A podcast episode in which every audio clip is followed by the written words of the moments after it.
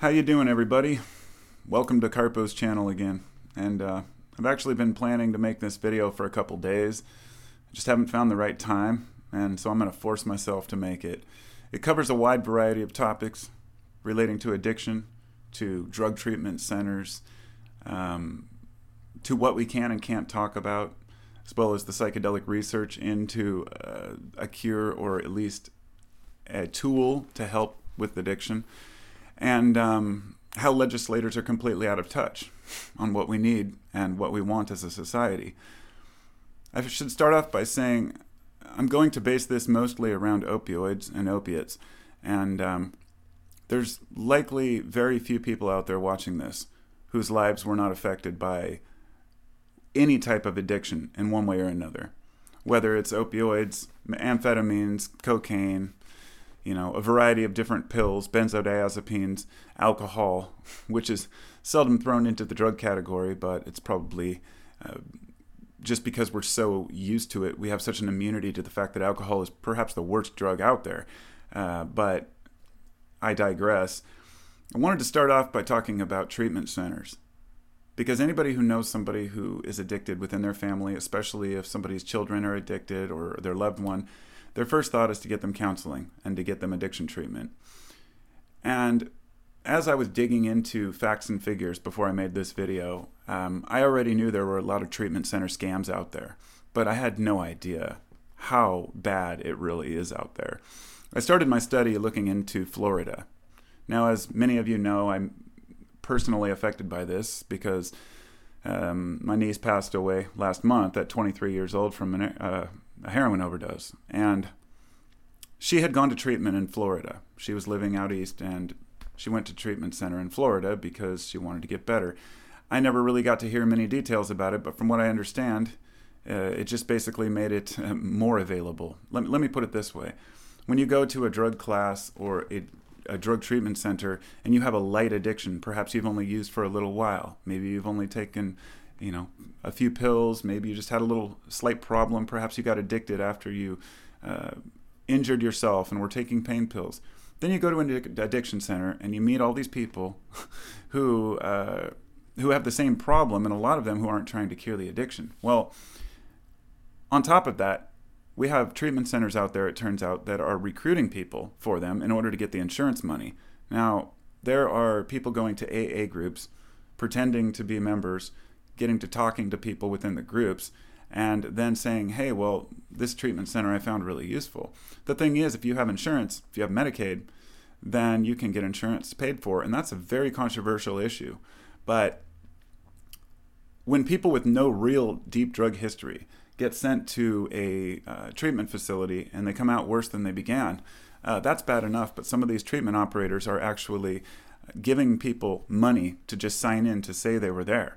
And there have been some uh, some great uh, media exposés on this that you can look up. But as I was looking into uh, Florida, I found out that California was worse. And um, uh, if you add, if you end up with worse addiction or dead, uh, which there was one treatment center I think in Florida where four or five people ended up overdosing in a short period of time in the facility. And it was only after a lot of investigation that it was shut down. Well, here's what I found about California. Out of $180 million that was given through Medicaid to treatment centers, $94 million of it, half of the money, tax money, your tax money that was given to these facilities, was given to shady or uh, untrustworthy uh, operators that, and some of them had felony records for fraud and a variety of other things. Uh, the system is broken. And uh, so, yes, it's a huge problem with legislation. And uh, this is why California, you know, as much as they want to be progressive, they tend, tend to dig their own grave by um, not doing the proper homework before you're funding something. But every state does this. This is a huge problem right now. And I'm only going to touch on this briefly, but OxyContin in the 80s and in the 90s became this, you know, poster child for addiction and they knowingly covered it up. Recently, the Sackler family has been sued. I have a lot of information on that that I want to share, but it's not for this video. But um, they're trying to pay off millions in bonuses Uh, they want to pay a, a million and a half dollar bonus on top of someone's two and a half million dollar wage. Basically, they're saying if you don't let us pay our bonuses, then we won't be able to pay the communities that we fucked over by sending out people to tell doctors to prescribe it for patients that don't need it, for other conditions that may not require a heavy opioid like that. And they knew what they were doing. But there's a huge blame on the Sackler family for the crisis we're in. The idea is society knew. We've been through this before. After the Civil War, men were coming home with uh, addictions to morphine, and it was a huge issue. We've had, I think, this is like the third opioid crisis we've had in this nation, but it never really went away. That's the thing. It's only when it's in people's faces, when loved ones are dying that are in their family rather than just, oh, well, strangers on the street are getting high. You know, they shouldn't get high. That's their choice. Addiction does things to your brain. I've seen people who cannot get out of it and fall apart. I've seen people who did get out of it with the right support and the right love and connections.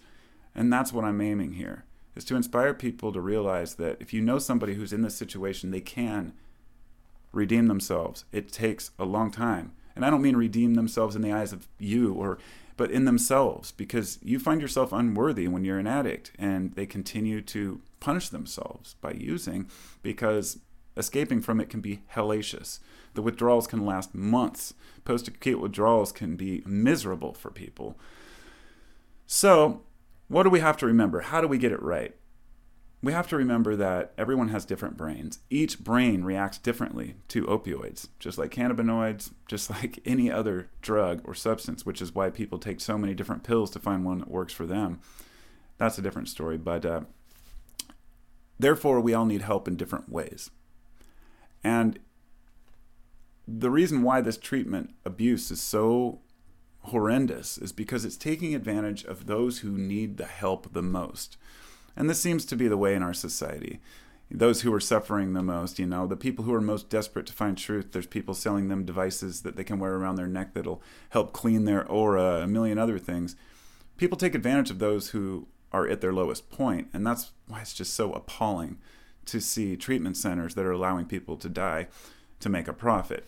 But I just wanted to bring that up so people are aware or are aware before they send somebody to a treatment facility. Um, the next thing I want to talk about is family support, which I think is the very, the most important thing to help with recovery. Some studies have found that even good treatment centers don't have much better of a success rate, or some have found that they even have equal or a lower success rate, depending on what study you look at, um, as uh, behavioral therapy, spending time with your family and loved ones. But even then, neither one really works for everyone. Some people get out and they use right away, and that's a difficult thing to deal with. But um, in order for us to get over these addictions, or to help people get over addictions, you need a couple main things. One is changing your habits. You're going to have to change your habits, and that requires behavior modification, which can be done in many different ways. But it means taking a walk instead of a drink, or uh, you know. uh, doing some push-ups instead of shooting up. You know, it sounds cheesy, but that's really what we have to do is retrain our brains because we are stuck in a routine and a ritual where it's a feedback mechanism, a loop of dopamine, dopamine, dopamine. And so there are a few things as far as taking drugs to get off drugs. I'm only going to briefly touch on Suboxone and Subutex. Um, I heard one person describe it as bargaining. In other words, trading one opioid for another. I know a friend who got off of Subutex and it was hell for him. It took months. And that stuff can be just as addicting. So if you have a very light opioid addiction, maybe you've only been taking them for a couple months, not even that much. And your doctor just says, "Well, I'm going to prescribe you Subutex to come off." That might be stronger than what you were doing. And you might end up addicted even worse than you were before. So this bargaining is kind of like delaying this recovery. And I'm not saying that it's useless. It can work for some people. But instead of taking something every day where you're still on the same routine, is there anything we can do once that can help us? And I'm saying that psychedelic therapy has shown promising benefits, therapeutic benefits for people, not just with PTSD, anxiety, or depression, but people with addictions. Um, not just psilocybin and LSD, but ketamine has been shown to have great help in helping addicts to process their addictions. Some people have come back from a ketamine kind of, well, it's a, somewhat of a trip uh, from with this kind of renewed feeling that I can do it and I can conquer my addiction. Um, Another one is ibogaine, which is lesser used, but for there have been stories of heavy heroin addicts who have gone down and taken ibogaine in a ceremony, puked their guts out, felt like shit for a couple days, and never touched heroin again. And these are people who have been using for a long time. It does not work for everyone. And psychedelics, you can't just take a psychedelic and just be clean after that. It takes work, it takes behavioral therapy, thinking about it, talking with somebody who knows how to help you through that. Because you're opening up your brain to rewiring. And um, uh, ayahuasca and peyote or mescaline, which are also known as phenomenal tools for that. But is it the psychedelic experience itself?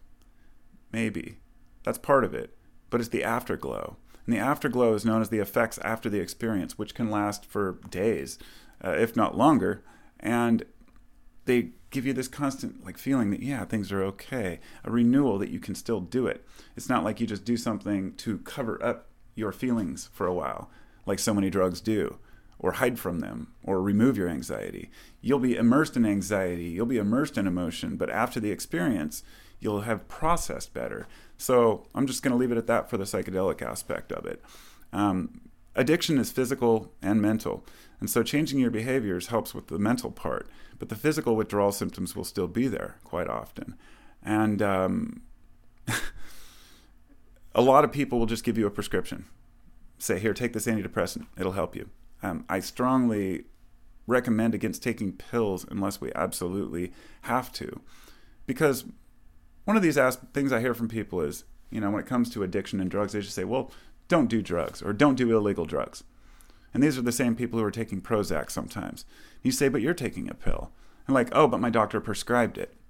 I think people put a little too much faith in their doctors and doctors are quick to just throw out a, a, consistent you know well, well this is the diagnosis this is the diagnosis instead of working with individuals on a personal level and um, so it's up to us to understand these things it's up to us to look at the current studies and research on on you know different types of treatments and to weigh the options for ourselves um, this idea that psychedelics are resurging uh, they never went away uh, they've always been there.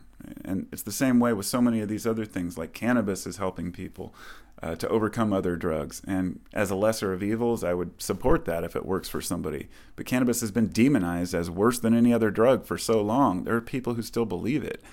Um, the worst part of all of this, beyond you know uh, the addiction itself and the amount of lives it takes and ruins, is the way that we legislate and deal with it in this country. You know, back in the uh, 90s, they made cocaine, uh, as cocaine was already a, a, a, high charge if you got busted for it, they increased crack possession. So it was 100 times more than cocaine.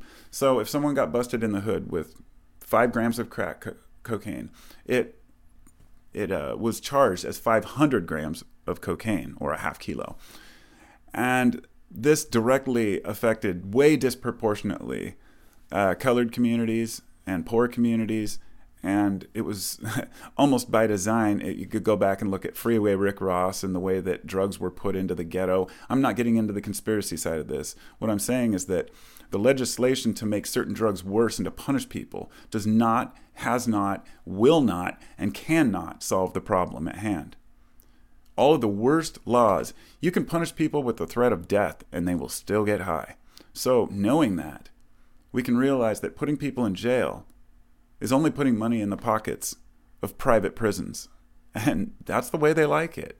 And um, in the drug war, amidst that, you might just get busted with, you know, a little bit of weed or a couple of you know joints of, or or a couple pills, you can get your car taken, you can get your house taken away the, through civil forfeiture. And a lot of folks don't realize if you get pulled over on the side of the road, a cop finds a bag of powdered m- milk and he thinks it's cocaine.